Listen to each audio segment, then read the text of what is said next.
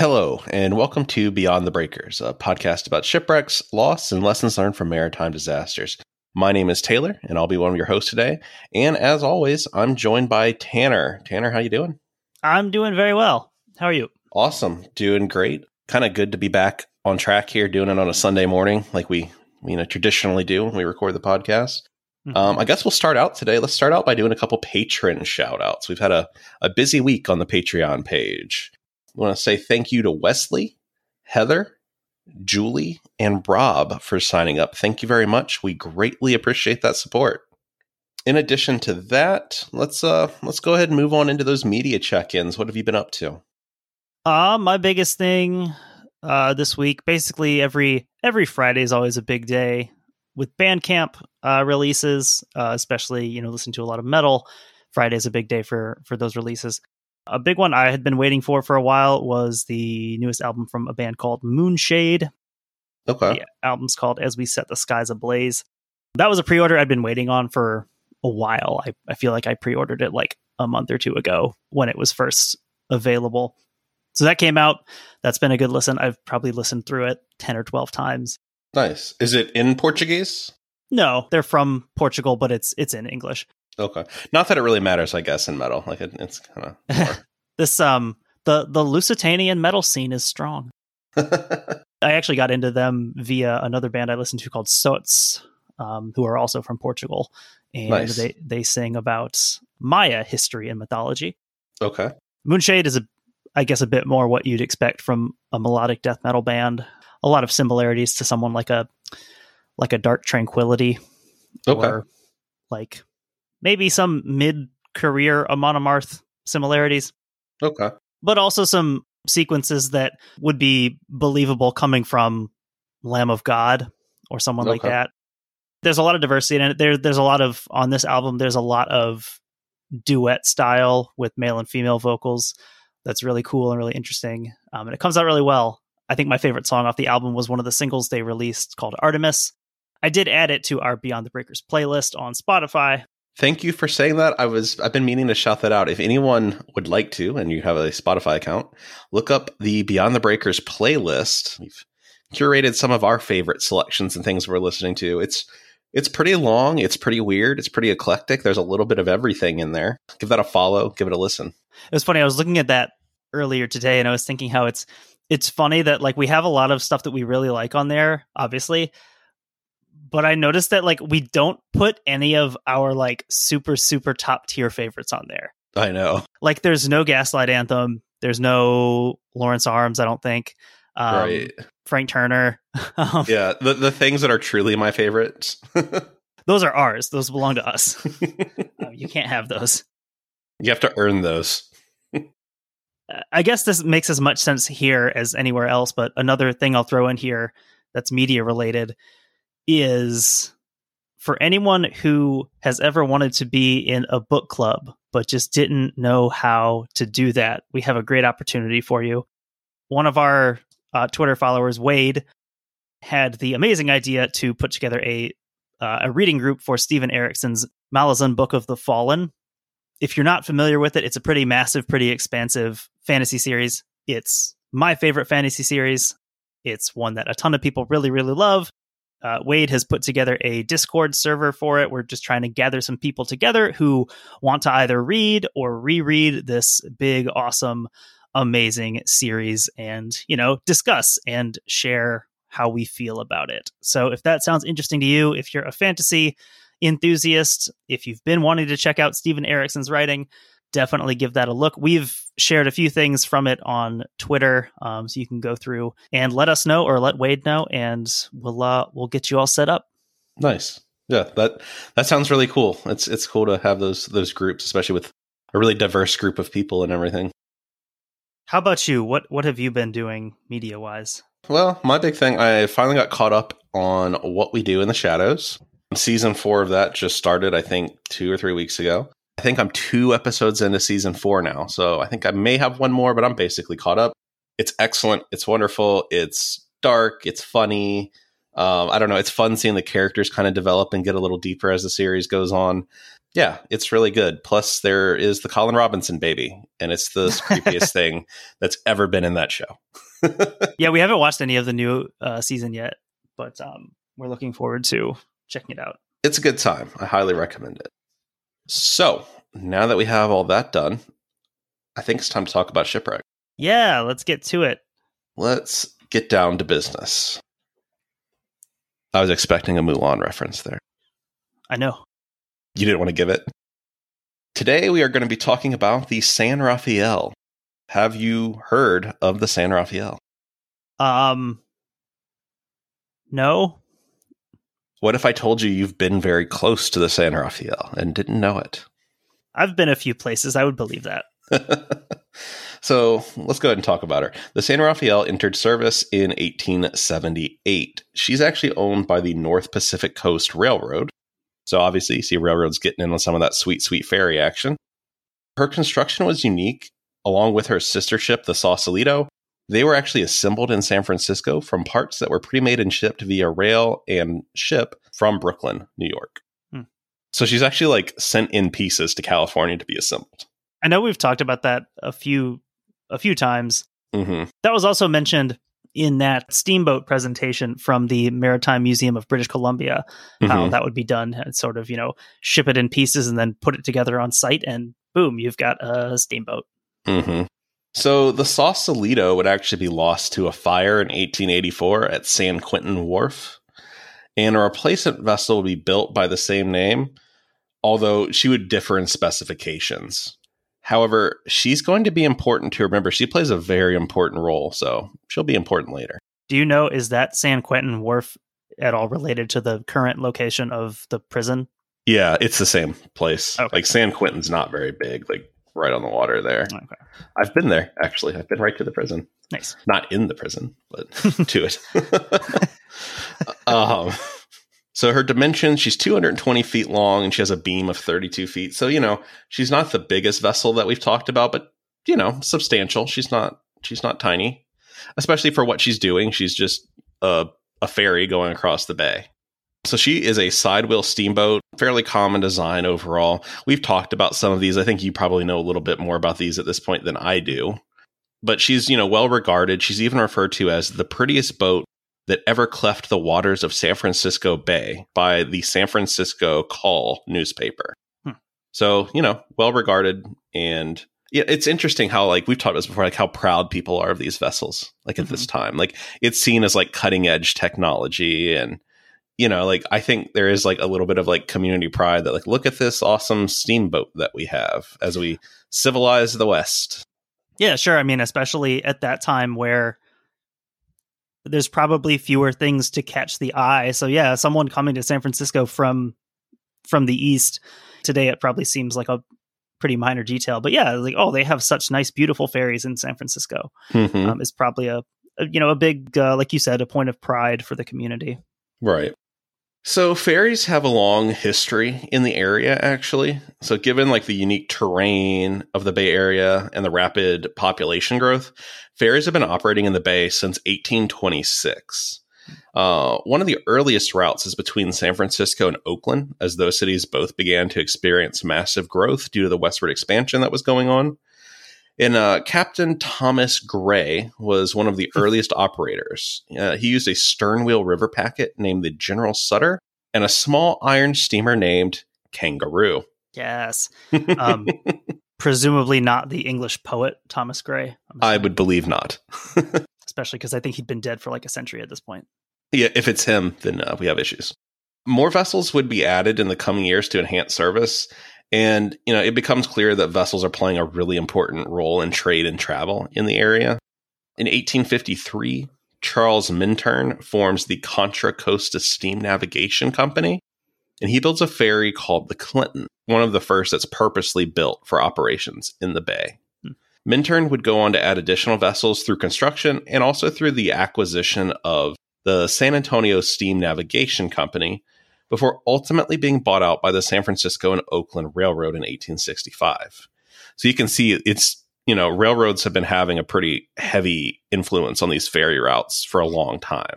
it's funny. I don't. I'm not someone who considers myself really interested in like corporate histories or like Mhm. business history, whatever. But whenever we get to these stories where it's like this company and this company competing, and then they both get swallowed up by this company, I don't know. There's something weirdly exciting about it. yeah, it is interesting tracing the lineage of some of these places and everything. Um, so the ferry networks would continue to grow and expand, uh, you know, with the growth in that region and everything. In 1909, the ferry Melrose was launched, and it actually has an unobstructed lower deck that was specifically designed for cars. Hmm. So you're beginning to see the integration of the automobile into the ferries and everything. Yeah, now. that's that's funny to think that as early as 1909, rolling out you know infrastructure and you know these ferries specifically designed with cars in mind, kind of how early the automobile starts sort of getting its claws into the structure of the United States. it's really you know killing mass transit is one of those uh, traditions unlike any other in America. We've been working at it for a long time. I was just listening to an episode of This Machine Kills with Paris Marks on it. So they were talking a lot about uh, the history of the automobile in the United States. So I've got that on the brain recently.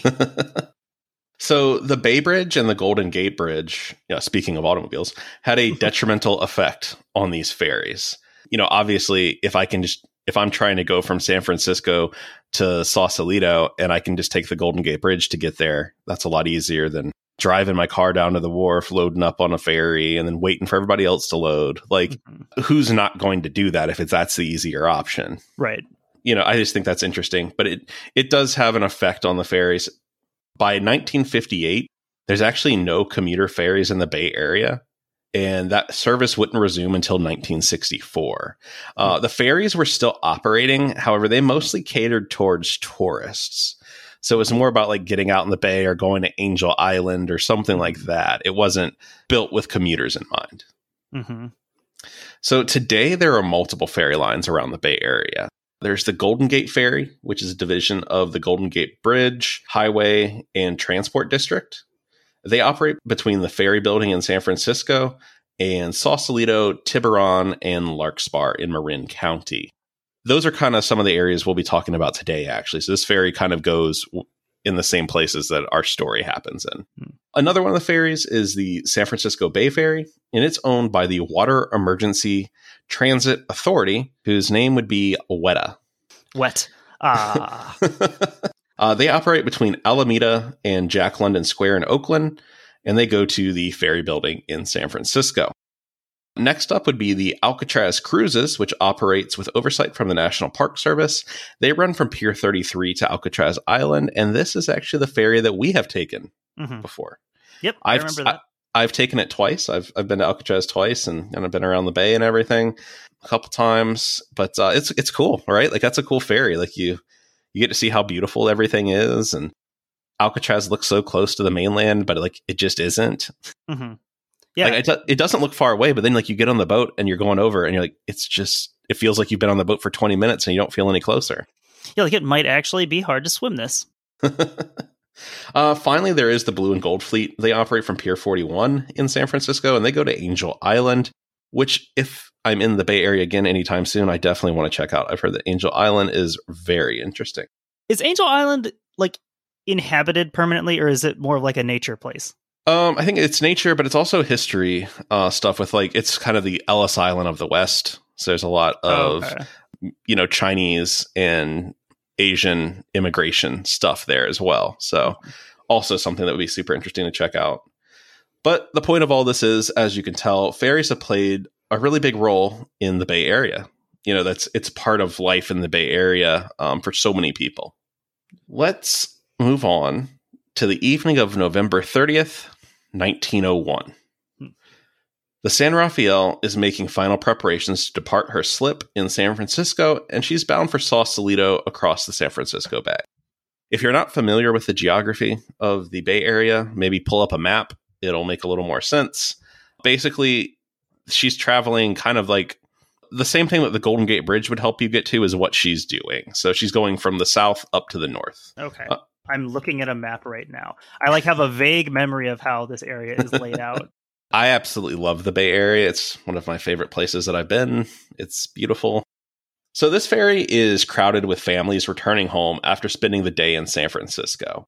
This is a Saturday. So it's, you know, it's not full of men traveling back and forth from work.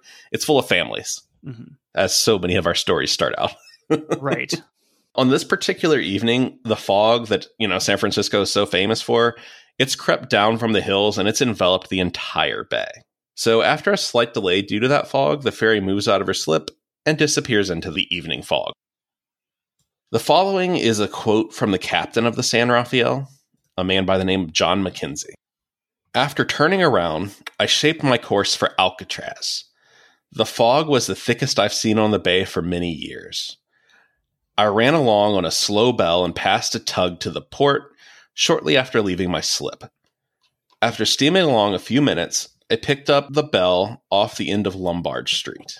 It was then about 6:30 o'clock or thereabouts. As soon as I got bearings from the bell, I shaped my usable course for Alcatraz. Running along under slow bell, my lookout, C.H. Johnson, the second mate, was peering into the dense fog at the bow, and my mate, Charles Johnson, was with me in the pilot house. So as we can see, like he's saying this is the, some of the thickest fog he's ever seen. Uh, less than optimal conditions. I'm assuming this man has seen some fog. This is also in the days before more surnames were invented. Yeah, um, you don't have many options here. If like you got some Irish options, and then you got Johnson, Smith, Jones. Yeah, you're pretty limited. Passengers on board, you know, they're not really thinking about that. There's some talk of the fog, but you know, most people, I would imagine, are just going about their day. Right? They're playing cards, they're having drinks. It's dinner time. A lot of people are eating after they've had fun all day shopping and you know seeing the sights in San Francisco. However, there were some on board that, uh, you know, they felt it wasn't a typical crossing.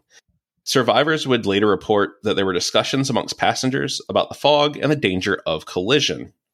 Uh, one of the people we'll be talking about a little bit is a passenger by the name of TJ Lennon. He was in the ship's restaurant and he would later recall after the accident. I ordered a steak and became very nervous in the restaurant because Jim McHugh of Corte Madera and several young men near him said this was just the night for a collision. Uh, so then Captain McKenzie, you know, back to him. He proceeds slowly due to the fog, obviously giving it the caution that it deserves. But there's something else weighing on his mind. And that's the knowledge that the company's other vessel, the new Sausalito 2.0, was heading in the opposite direction, and the vessels would have to pass each other at some point on the journey.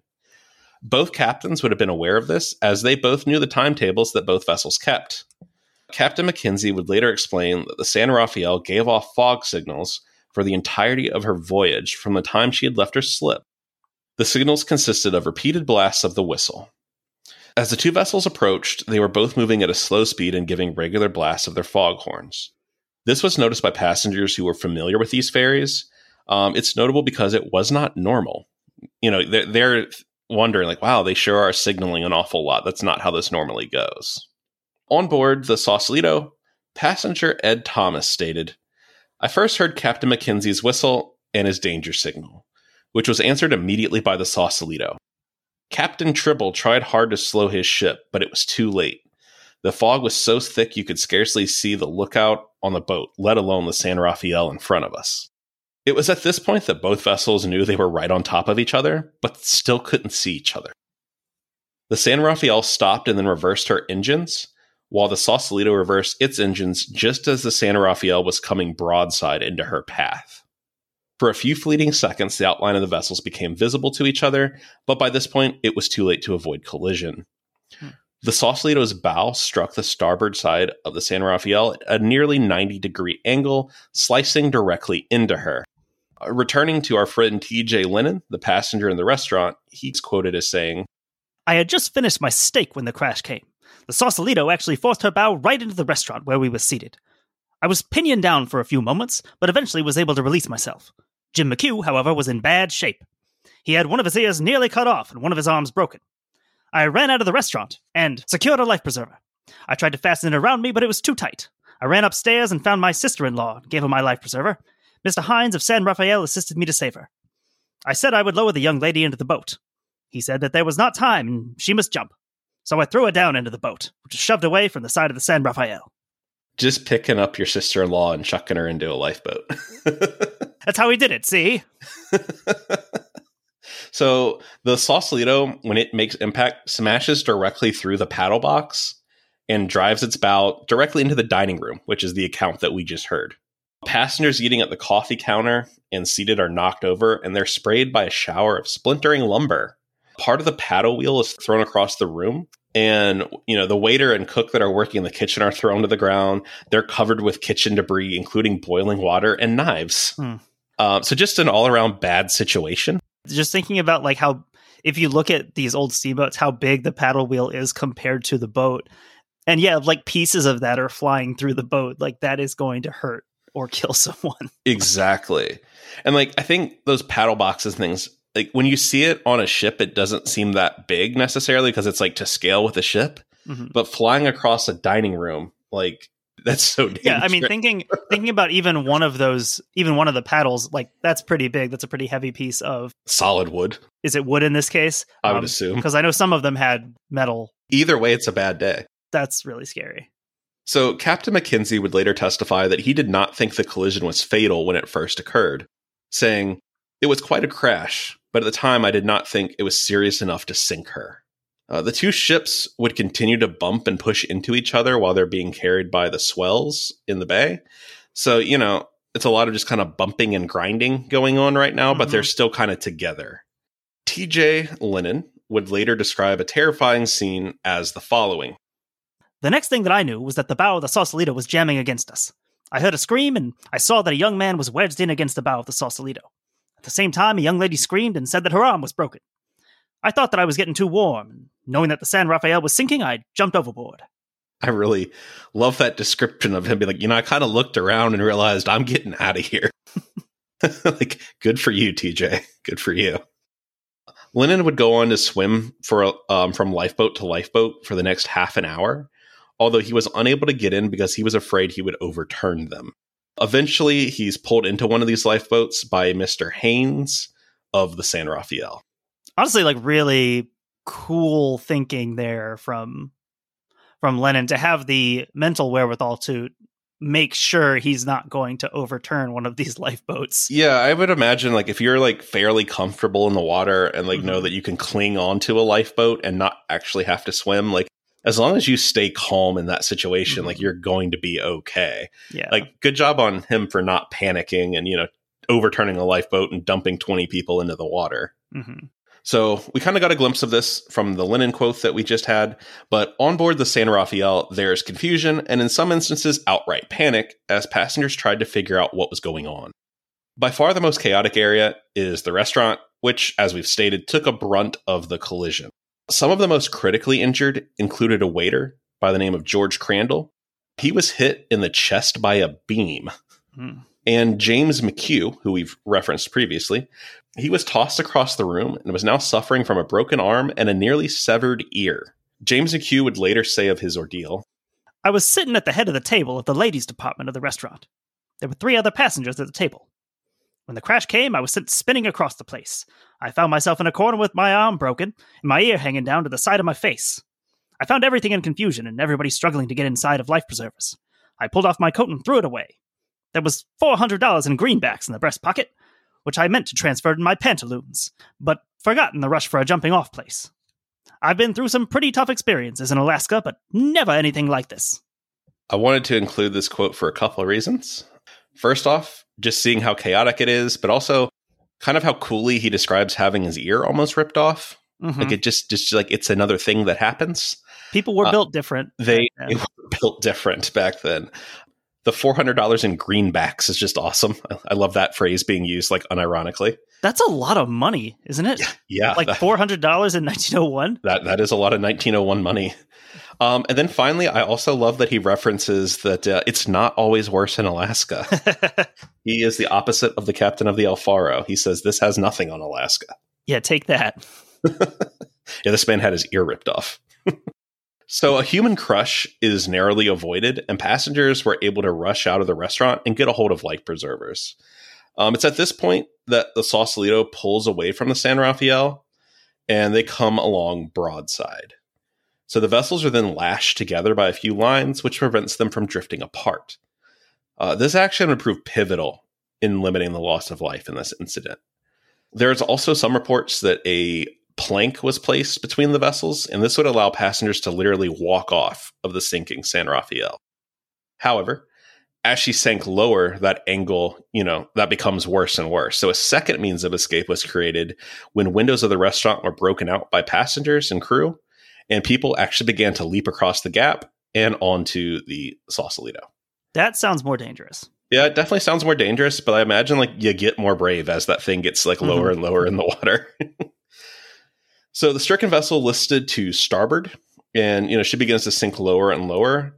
And then when she finally goes down, her forward mast nearly smashes one of the lifeboats that's sitting alongside the Sausalito. Hmm. Captain John McKenzie would later testify I can say that as quickly as the thing could be done, we had the two boats lashed together to facilitate the transferring of passengers from the sinking San Rafael to the Sausalito. You must consider that intense excitement prevailing among the passengers, while panic that prevailed in the main cabin where women and children were running in circles, screaming frantic, and it made it difficult for the steamer's officers to carry out any orderly plans. So basically, he's saying, like, women be crazy good thing all those men were there to take charge, which I'm surprised that the word hysteria didn't come up. right. Yeah, these hysterical women. Yeah. but it is interesting. Like it, it, does sound like overall it was handled well by the crew. Uh, mm-hmm. Uh, it sounds like the right people took charge and got things organized. Well, maybe if men weren't in charge of everything, they wouldn't have run into each other in the first place. so he would go on to state that it was his belief when he left the vessel that there was not a living soul aboard. He truly believes that everyone is off of the vessel, and you know he's not doing a Costa Concordia mm-hmm. or an Oceanos. He's not trying to get off that thing until his job is done. So a majority of the evacuees were able to stay dry and literally walk or jump aboard the Sausalito. You know, that's kind of cool. You don't see that in a lot of these incidences, and that'll kind of be reflected in the you know casualty totals when we talk about that. We saw a little bit of that with the Noronic Mm-hmm. Um, especially the early moments of that when people start to realize it's on fire, but the way that it's moored and the way it's close to other ships, they're able to literally just walk to safety, um, either to another ship or to to the dock. So, you know, this would become more difficult as the San Rafael settled. Just before sinking, those remaining on board were forced onto the ship's roof, where many fell or jumped into the cold waters of the bay. Um, it's estimated that there's between 40 and 60 people in the water, uh, lifeboats from both vessels were launched and attempted to rescue those in the water. During this operation, however, one of the lifeboats was capsized, forcing the displaced occupants to cling to the overturned boat for about 30 minutes until they were rescued. So, you know, that's kind of the thing that Lennon was worried about, you know, is overturning that boat and everything. That does happen in one instance that a boat is overturned. And, you know, that's how bad things happen in these situations. Like, you don't want 20 people in the water if you can avoid it, obviously and this is November, right? Yeah, so it's it's not warm. That water is cold, and the currents are swift. So, and I think that's something to point out. Also, is like obviously, you know, we talk about a lot of cold water stories here with Lake Superior, and you know, even up into like Alaska or um, the Sea of Okhotsk. But also for anyone who's like, I don't know, never been to San Francisco, if you're thinking of California and you're thinking of Los Angeles, it's a very different climate. Like it can get very, very cold on the waterfront in San mm-hmm. Francisco. It is very damp cold. So, after collecting the last of the lifeboats, the fog actually begins to lift slightly, and a light is noticed approaching the Sausalito from the south. Um, at that moment, a tug by the name of Sea King becomes visible through the fog, and Captain Tribble of the Sausalito yells out, Where are we? The Sea King would respond, off the Presidio light heading out to sea. So again, if you have your maps pulled open, if you look where Presidio is compared to Alcatraz, you'll see that you're moving out towards the area that's actually spanned by the Golden Gate Bridge. So in all of this rescue operation and drifting that had gone on, they've actually been pushed all the way from right off of Alcatraz basically to the Golden Gate, which after you're through the Golden Gate, you're actually in the Pacific Ocean. So you can see like, you know, if you've got a lot of people in the water, you don't want to be swept out to sea. That's bad. But it's definitely something that uh, the bay is known for are those swift mm-hmm. currents and everything. Uh, so, an excerpt from the San Francisco Chronicle praised the action of both vessels' crews in the aftermath of this. At the height of the panic, the nerve of the officers and the coolness of some passengers came to the rescue. The frightened women were calmed, and the men from both boats began to pass them over the rails to the opposite deck. The rush at the doors blocked all entrances, and the men threw themselves against windows and frames, breaking them and letting out the imprisoned women and children. A score of men working like heroes dragged them over the rails into safety. The article would go on to say of Captain McKenzie that Captain McKenzie, standing by his duty to the last, stayed with his boat until the moment she sank.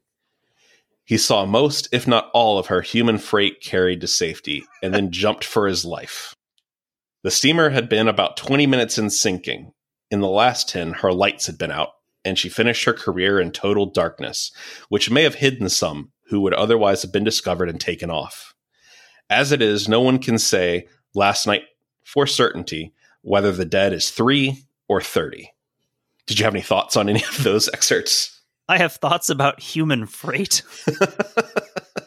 it's a, and again, here we are with like the the imprisoned women and children and the hysterical women. It's it's just very interesting the the parts that like apparently no men were afraid. Like there were no cowardly men on this vessel. Right.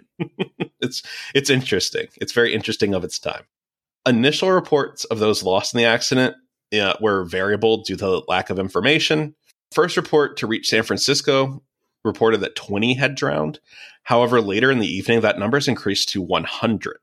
Many passengers would give accounts of seeing dozens of people in the water or being trapped in the sinking vessel. Uh, many also stated they saw people swept out towards the Golden Gate and ultimately out to sea. It would not really become apparent until the next day when these people returned home who was still missing. Basically, everyone had to get home and they had to figure out well who who didn't make it. Mm-hmm. Uh, the morning after the sinking, the fog had grown lighter, and multiple vessels made a search of the bay looking for bodies or survivors. They were able to find two lifeboats drifting. One was off of Point Bonita, and one was off Union Street Wharf. Uh, the lifeboat off of Union Street Wharf contained a pair of women's gloves, two bonnets, and a pair of stockings, but nothing else. The San Francisco Call would run an article discussing the anxiety and angst that was felt across Marin County after the San Rafael's loss.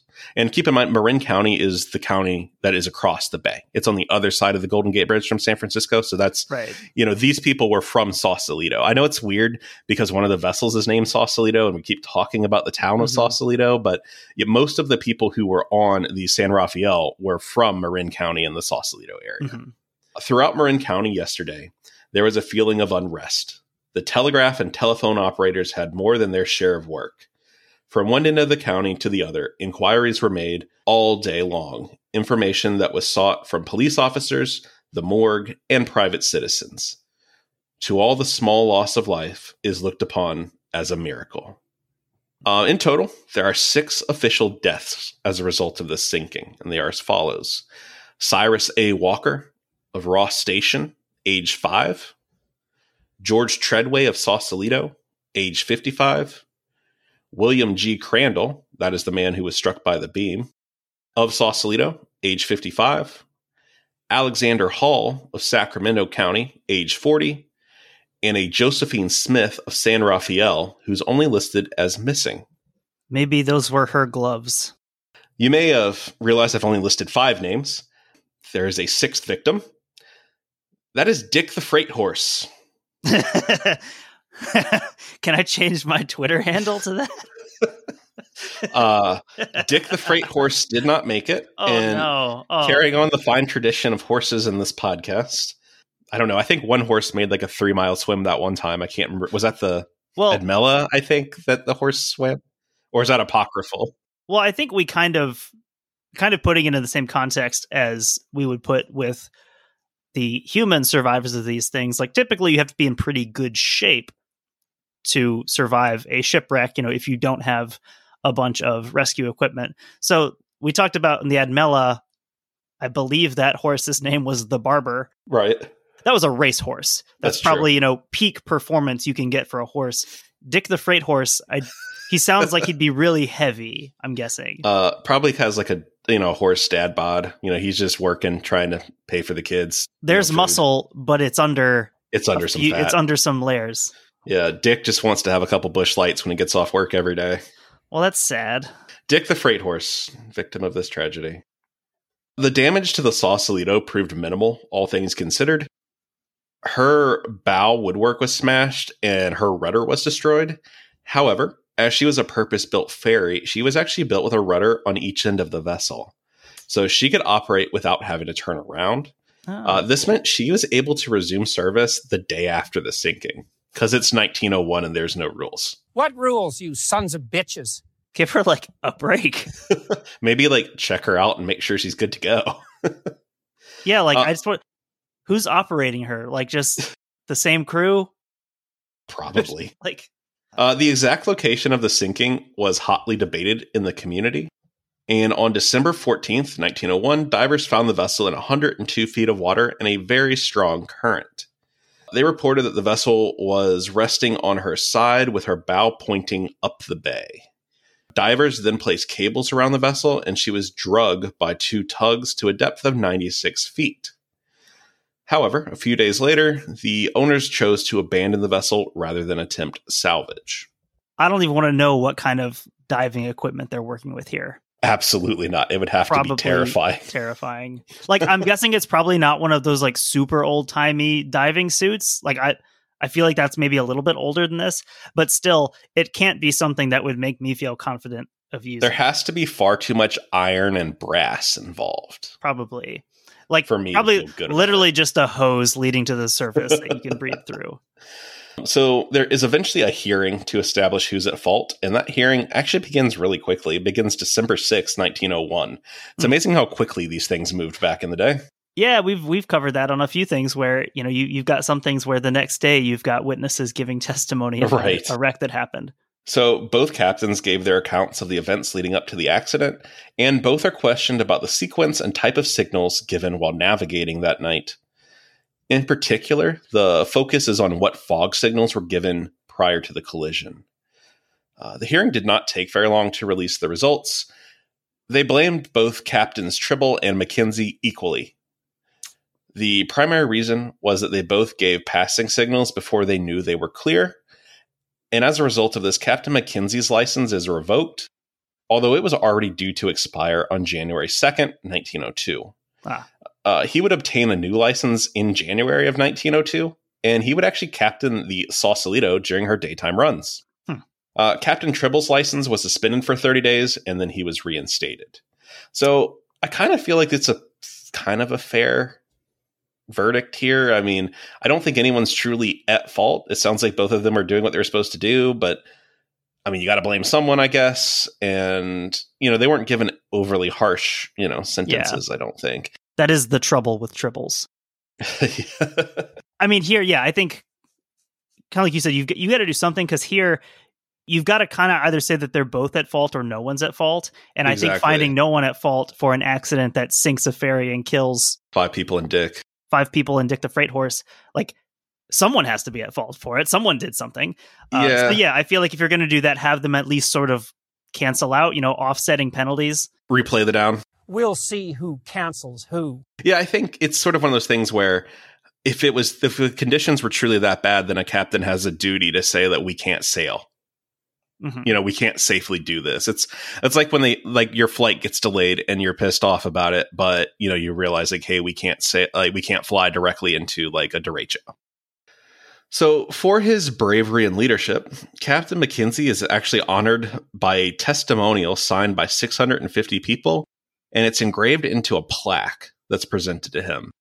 Uh, the beginning of this testimonial reads To Captain John Taylor McKenzie, Master Mariner, San Francisco Harbor.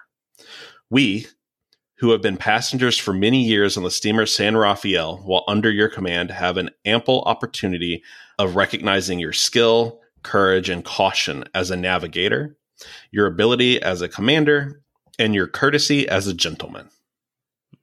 So he's pretty well regarded by the people of San Francisco for all of this. Um, I think he's remembered as a guy like, you know, he took his job seriously. When something bad happened, he took the proper steps. He made sure people got off, and he mm-hmm. did that time honored thing of being the last man on the vessel.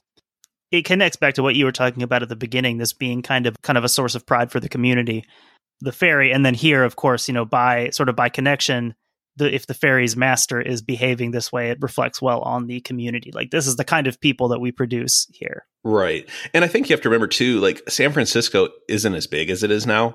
Mhm. And a lot of the same people are taking these ferries. Like they know the captain of these vessels. Like, you know, it's it's a guy you say hi to when you're on there, or if you see him, you know, getting breakfast in the morning or, you know, in in a you know bar having a drink like you you might buy him a drink because it's someone that you interact with on a day like a you know daily or weekly basis so Mhm. he's known to the community. It's a little different than the ferries you take now, where it's just kind of a nameless, faceless person that you don't interact with. I guess it would be more akin to like a bus driver.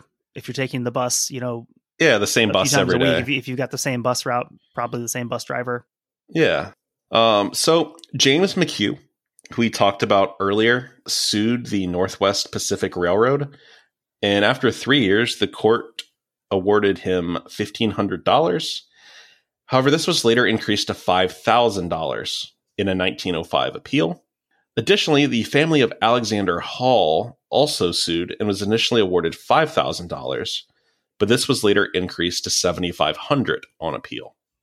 So it's interesting to see that there is some like legal repercussions here. hmm Um, I don't think that's something we see all the time in these incidences.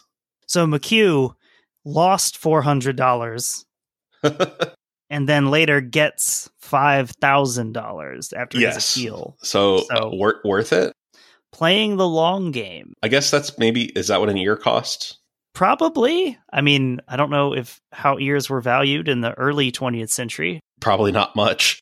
but yeah, I mean, I don't know, having $5,000 adjusted for what, whatever that is now, that sounds pretty good. I'd I mean, I would just I'd take five thousand dollars. I'd sacrifice an ear probably for that. Now we're getting into like Cronenberg territory here. But yeah, that that's sounds like it worked out okay for James McHugh. Um, it says one dollar in nineteen oh one is worth thirty four eighty six today. So yeah, five thousand dollars would be all right. Yeah. One final note on this one, a little a little nugget of interesting stuff.